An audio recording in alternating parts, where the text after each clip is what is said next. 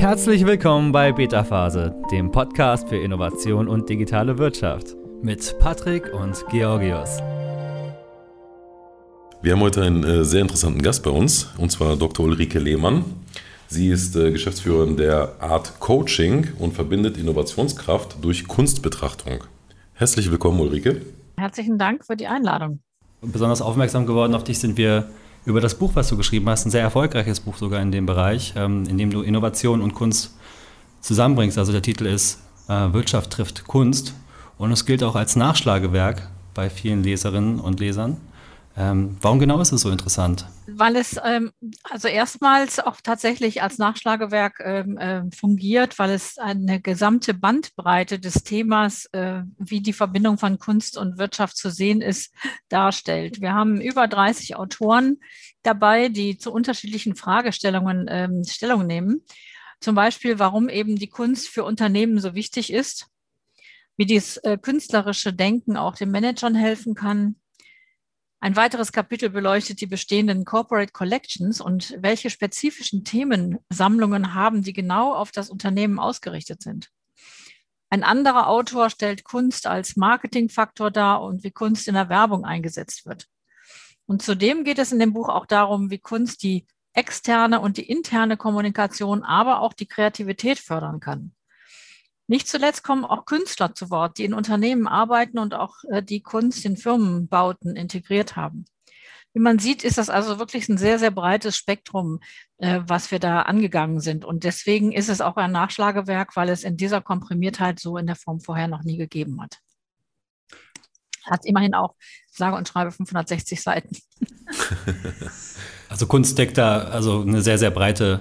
Also eine sehr hohe Bandbreite, die du da nennst. Ne? Also einerseits kann es in Werbung, Marketing verwendet werden, auch als Inspirationsquelle, würde ich jetzt mal sagen, liegt auch am nächsten, ne? Dass man sagt, was sich durch Kunstbetrachtung einfach inspirieren lassen und neue Impulse bekommen.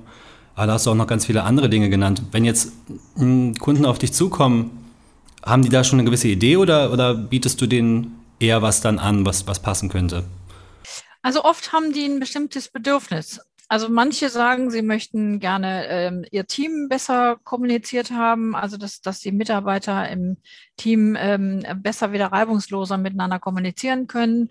Oder bei so Onboarding-Prozessen können die Teammitglieder oder die kommenden zukünftigen Teammitglieder, die dann also neu in das Unternehmen reinkommen, sich auch besser integrieren, indem sie mit der Kunst in Berührung kommen und über die Kunst miteinander sprechen zum Beispiel.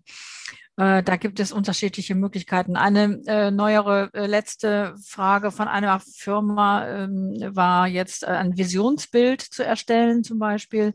Die haben verschiedene Workshops gemacht und verschiedene Gruppen aufgebaut im HR-Team. Da ging es um die Zukunft des Unternehmens.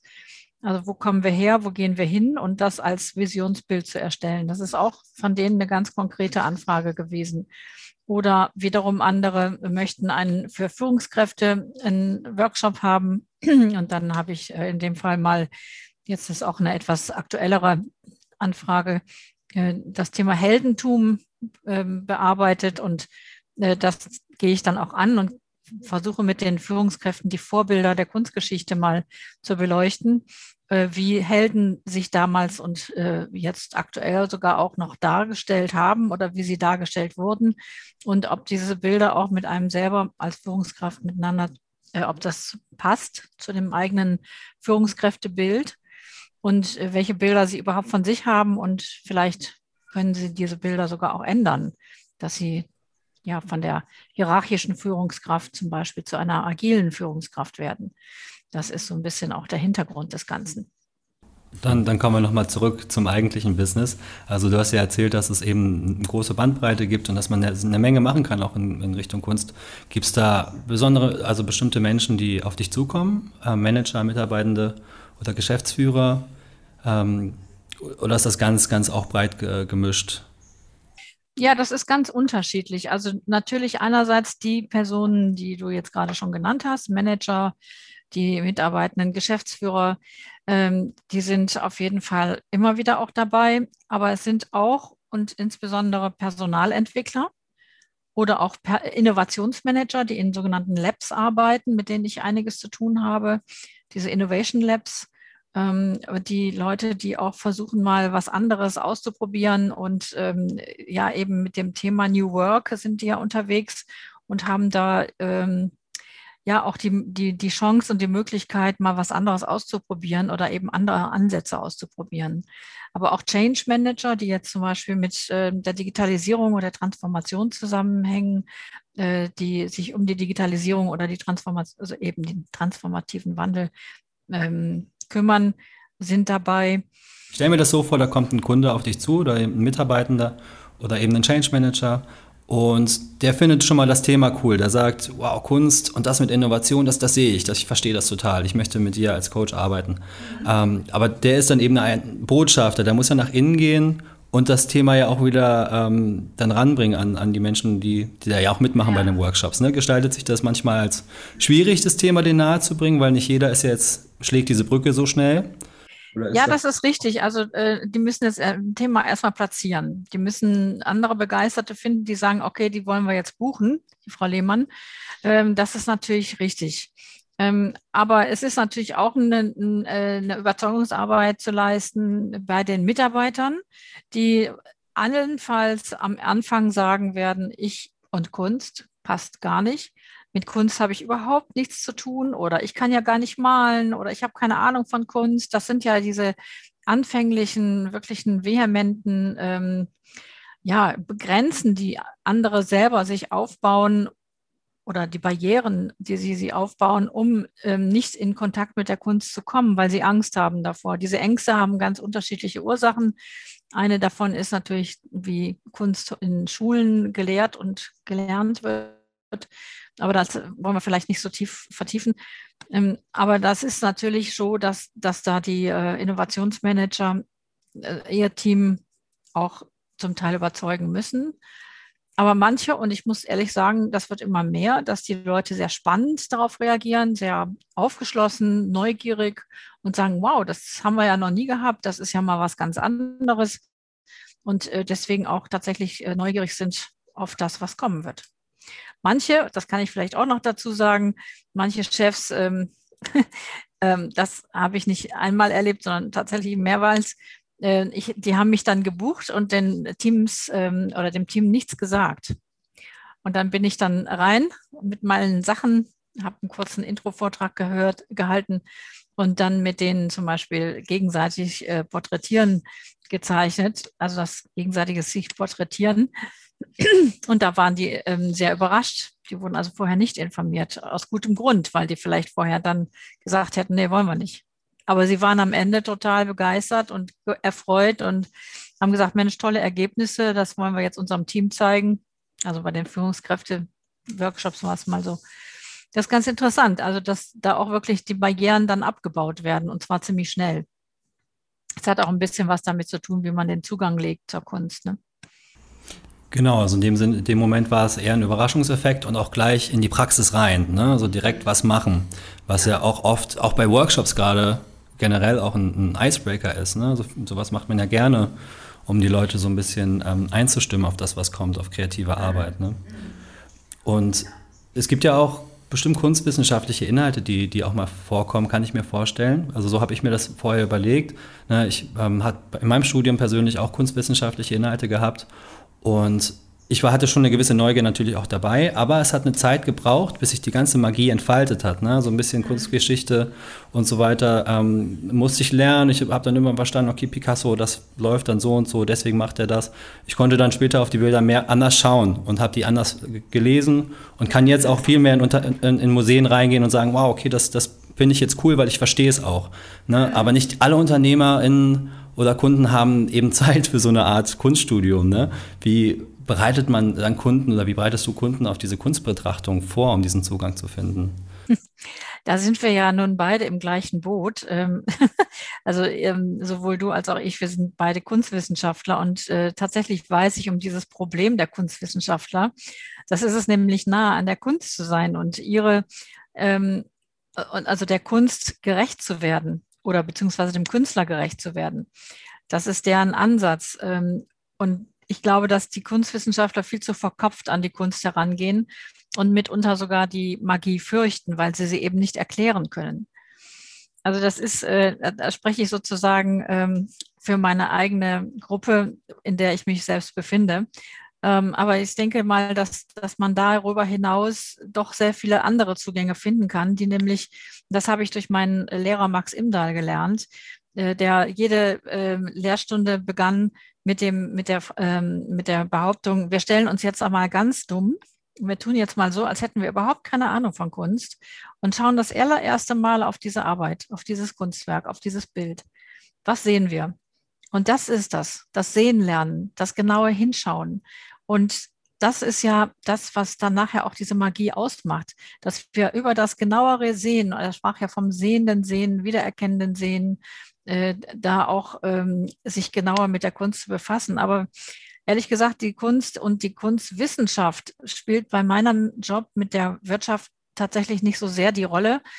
Ich nutze die Kunst, aber auch natürlich kunstwissenschaftliche, kunsthistorische Inhalte oder auch die Inhalte, die in den Kunstwerken selber sind, um damit die Inspirationen zu bringen, also eine Fährte auch zu setzen, wie für einen Hund sozusagen, die Riechfährte und eine Spürnase dann auch zu entwickeln und die Lust haben, mit der Kunst weiterzuarbeiten. Und das Schöne ist ja, dass das Laien sind, die sehr offen und unbefangen gegenüber der Kunst sind und da auch das Interesse geweckt wird.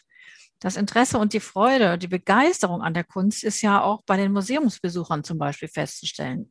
Ob da groß oder klein, Facharbeiter oder Chefs, die haben alle ihren individuellen Zugang und suchen die Nähe zur Kunst. Und so ist es auch mit meinen Workshops. Ich bereite die Teilnehmer nicht auf die Kunstbetrachtung vor. Ich zeige die Kunstwerke und die ich mit bestimmten Fragen dann verbinde. Und dann kommen die kreativen Impulse von alleine und die Begeisterung über ihr neues Denken stellt sich dann auch sehr schnell ein. Also das Feuer lässt sich schnell entfachen. Unbedingt. Wie sieht es denn mit den Langzeiteffekten aus? Also bekommst du da auch Feedback so nach einer gewissen Zeit, wie das Unternehmen sich durch diese Workshops gegebenenfalls verändert hat oder wie die Mitarbeiter selbst sich entwickelt haben über den Zeitraum hinweg aufgrund deiner Workshops? Ja, also ich kriege das nicht andauernd zu hören. Dafür sind die Zeiten, da haben wenig Leute Zeit. Was ich aber höre, ist immer wieder von Einzelnen, die an diesen Workshops teilgenommen haben, die mir dann nachträglich nochmal schreiben. So manche auch nach einem Monat, die sagen, ich habe so viel gelernt, das waren so tolle Impulse, dass ich das jetzt schaffe, mal mich hinzusetzen und anders über die Dinge nachzudenken, die mich jetzt gerade im Alltag beschäftigen. Das ist einfach so ein unglaublich schönes Geschenk, wenn ich sowas höre und das tatsächlich kommt häufiger vor, dass die Menschen durch die Kunst die sind neu geöffnet, die haben was Neues erfahren, die haben gesehen, dass man durch Fragen stellen auch andere Impulse setzen kann und auch Bestehendes mal in Frage zu stellen. Und darum geht es ja auch, dass man durch die Betrachtung von Kunst lernen kann, out of the box zu denken, anders zu denken.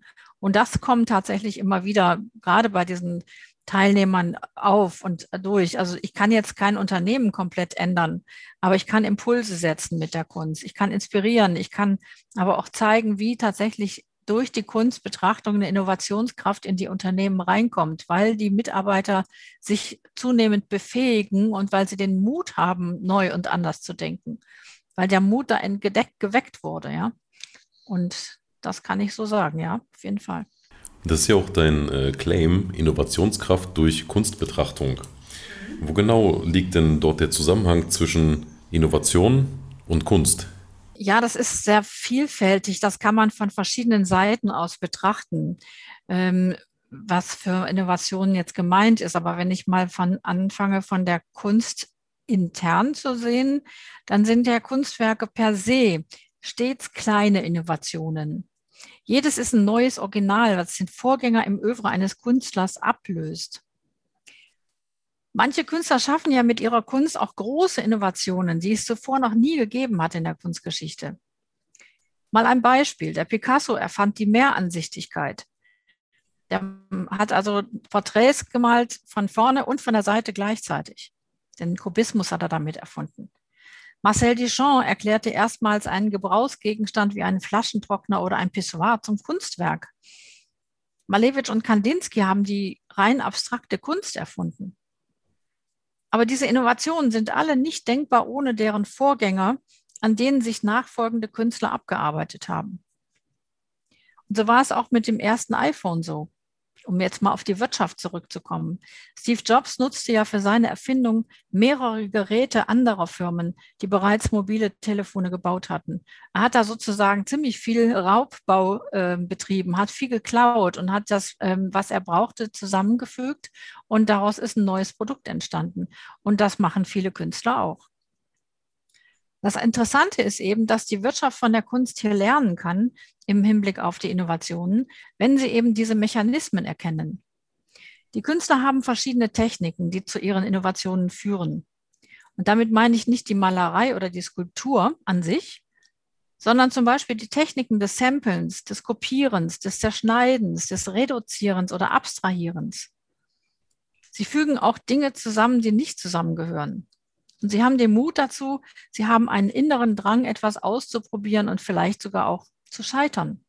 Das finde ich ein super spannender Ansatz eben, also was du gerade gesagt hast, was die Wirtschaft von der Kunst lernen kann. Also das würde ich auch, glaube ich, noch gerne am Ende nochmal so zusammenfassen. Aber genau gerade diese Mechanismen und Techniken, also das Samplen, Kopieren, Schneiden, in der Musik wäre es jetzt auch zum Beispiel das Remixen, dass man sich anderen Elementen bedient, wie du gerade sagst, im Innovationsbereich Raubbau betreiben. Aber es ist ja auch irgendwo auf was Normales, dass wir immer auf was Bekanntes zurückgreifen und das dem eine neue Gestalt geben oder das zusammenfügen wieder zu was Neuem. Ne? Also das finde ich gerade ein super, super spannender Gedanke. Ja, ich habe jetzt zum Beispiel gerade in einem Workshop erlebt, wie ich will jetzt die Firma nicht nennen, die machen sehr, sehr große Haushaltsgeräte. Und hat dann in einer Maschinenhalle, in einer großen leerstehenden Halle, haben die alle Maschinen, also in dem Fall waren es Waschmaschinen, haben die alle Waschmaschinen aller ihrer Konkurrenten in Straßen, in Einzelteile gelegt, sodass du an den Straßen entlanglaufen konntest und genau sehen konntest, welche Teile haben die Konkurrenten verwendet. Und das ist ja so irre, dass die da ganz genau mit der Konkurrenz arbeiten, ja, und immer wieder den Wettbewerb beobachten. Was können die besser, was machen die anders und wie können wir die wieder übertreffen? Und das ist auch eine getriebene Innovation, ne, die bei Künstlern gleichermaßen ist wie bei der Wirtschaft. Ist auch eine wichtige Unterscheidung eigentlich, dass Kunst in quasi verschiedenen Kategorien oder Levels eingeteilt werden kann. Eben das, was man sich vielleicht zu Hause hinhängt und bei Ikea kaufen kann, ist jetzt nicht die Kunst, die man erwartet, um damit Innovation zu fördern. Also dass es gewisse Gemälde gibt oder gewisse Arbeiten von Künstlern, die darauf spezialisiert sind, auch Innovation, Kreativität ans Licht zu bringen, während man von einem Ikea-Bild auch mal 2 Stunden stehen kann und bekommt dann keine Inspiration. Ja, das würde ich so genau unterstreichen. Okay. Also da arbeitest du natürlich auch mit gewissen Künstlern zusammen, hast du bestimmt bevorzugte Künstler, die dich gerne bei deiner Arbeit unterstützen. Was ist denn dein Lieblingskünstler, aus dem du die meiste Inspiration rausziehen kannst? Also das ist tatsächlich so wie einer wie Josef Beuys, den wir dieses Jahr mit 100 Jahren Geburtstag feiern. Aber auch René Magritte, einer der Surrealisten aus Belgien, den ich für ganz hervorragend finde. Das ist einer, der unglaubliche Fantasie hat und der Dinge, also wirklich Bilder entwickelt, die es vorher noch nie gegeben hat. Auch so Gedanken, also visuelle Gedanken. Wenn da Hunderte von Männern, die mit einem langen schwarzen Mantel bekleidet sind, einem Regenschirm und einer Melone und da vom Himmel regnen, ja, also in Massen diese Männer vom Himmel regnen, finde ich einfach so einen tollen, ich begeistere mich da immer wieder über solche Dinge oder über solche Bilder. Oder da gibt es ein Bild von ihm, von René Magritte, der hat ein Weinglas in eine Landschaft gestellt und in dieses Weinglas wiederum eine Giraffe. Und dieses Bild nehme ich jetzt sehr gerne in meine Workshops mit rein, um zu zeigen, wie man auch anders denken kann. Die Frage, warum muss denn ein Weinglas immer auf dem Tisch stehen? Das kann ja auch mal in der Landschaft stehen. Oder warum muss eine Giraffe immer in der Landschaft stehen? Das kann ja auch mal in einem Weinglas stehen. Da öffnen sich plötzlich Gedanken und Horizonte, die wirklich sehr inspirierend sind, ne? Genau, da würde ich nochmal gerne reingrätschen, an der Stelle, wie man das eben konkret, wie das konkret dann am Ende auch aussieht. Also, ich habe mir das so vorgestellt, eine Arbeit mit dir, wird man zumindest im teilweise auch Kunstwerke betrachten und darüber diskutieren und sich austauschen im Team, Inspiration holen. Und ne, das würde ich jetzt schon mal so per se auch als Teambuilding-Maßnahme bezeichnen, so mal einfach, wie kann ich darüber hinaus dann diese Kunstbetrachtung eben aktiv in meine Arbeit einfließen lassen? Also eben wie du sagst, wie hält man das dann eigentlich so nachhaltig aufrecht, diese Erkenntnisse? Mhm. Ja, also die Nachhaltigkeit ist, glaube ich, ein ganz wichtiger Aspekt, dass man nicht mal nur so ein kleiner Pausenclown ist, indem man mal ein bisschen Kunst betrachtet, sondern dass man längerfristig das immer wieder macht und immer wieder auf die Kunst zugeht und immer wieder auch schaut, was bringt mir die Kunst, was kann ich von der Kunst lernen. Also das hat so viele Aspekte, die man in den Arbeitsalltag einfließen lassen kann. Das war ja die Frage. Also Inspiration und Austausch an sich ist ja schon sehr viel wert. Und durch ein gemeinsames Gespräch vor einem Kunstwerk kann man sich auch gegenseitig kennenlernen und die Denk- und Sichtweise der Kollegen wahrnehmen. Auch die Chefs können zum Beispiel feststellen, wie ihre Mitarbeiter ticken, welche Wahrnehmungskompetenzen sie haben und wie jemand bestimmte gesehene Dinge miteinander verknüpft. Und der Chef oder ich weiß nicht, wenn du sagst mit deinem Team, der oder die Führungskraft kann ja auch sehen, wie zum Beispiel introvertierte Mitarbeiter sich öffnen und Dinge sagen, die man sonst nicht geglaubt hat. Also das ist so wirklich so toll, dass introvertierte Mitarbeiter plötzlich aus ihrer eigenen inneren Rolle herausschlüpfen, wie aus einem Kokon und dann ja so sich selber auch begeistern für das, was sie sehen und das auch erzählen. Und diese Menschen öffnen sich vor der Kunst, denn Kunst öffnet überhaupt Herz, Gefühl und Verstand. Sie begeistert und macht am Ende auch glücklich. Und das kann man ja immer wieder auch als beste Voraussetzung nehmen, neu motiviert zu werden und dann zur Arbeit zurückzukehren. Ich finde, das ist das Beste, was man haben kann, ja? Diese motivierten Mitarbeiter. Und wenn man da am Ball bleibt und den Menschen dann auch diese wertige Umgebung gibt, sofern dann die Kunst tatsächlich bei denen auch ist, dann haben sie doch auch sehr viel gewonnen. Ja, und ich hatte ja eben auch erzählt, dass Menschen, oder ich wollte es, glaube ich, erzählen, dass Menschen, die haben sich für ein bestimmtes Unternehmen entschieden, eben weil sie Kunst sammeln oder weil sie sich für Kunst engagieren und sehen da ihre eigene Wertigkeit bestätigt. Das ist so wichtig, dass Menschen wertvoll genommen werden, wertig angesehen werden und sich wertig fühlen. Und das ist das, was die Kunst auch sehr mit rüberbringt. Also Kunst ist wertvoll und benötigt aber auch viel Zeit und Energie. Sollte der Genuss von Kunst daher eher in der Freizeit stattfinden oder sollte es im Sinne einer Work-Life-Balance auch im Berufsalltag eingebaut werden? Ja, das ist eine Frage, die jetzt die Eulen nach Athen bringt. Wir haben ja die ganze Zeit von dem Verhältnis von Kunst und Wirtschaft gesprochen und man hat, glaube ich, sehr deutlich gemerkt, wie sehr ich mich dafür einsetze, dass man die Kunst eben auch im Arbeitsalltag anschaut und dass man sie mit einbezieht. Insofern bin ich natürlich unbedingt dafür, dass die Kunst auch im Berufsalltag eingesetzt wird, weil die Kunstbetrachtung eben helfen kann, auf andere Gedanken zu kommen. Die Mitarbeiter fühlen sich von der Kunst inspiriert. Sie regt zu neuem Denken und Out-of-the-Box-Denken an. Zudem können sich die Mitarbeiter vor den Kunstwerken darüber unterhalten und ins Gespräch kommen, sodass das auch vielleicht nichts mit der Arbeit zu tun hat, dieses Gespräch. Und dieser informelle Austausch, der fördert ja nachgerade eine gute Zusammenarbeit.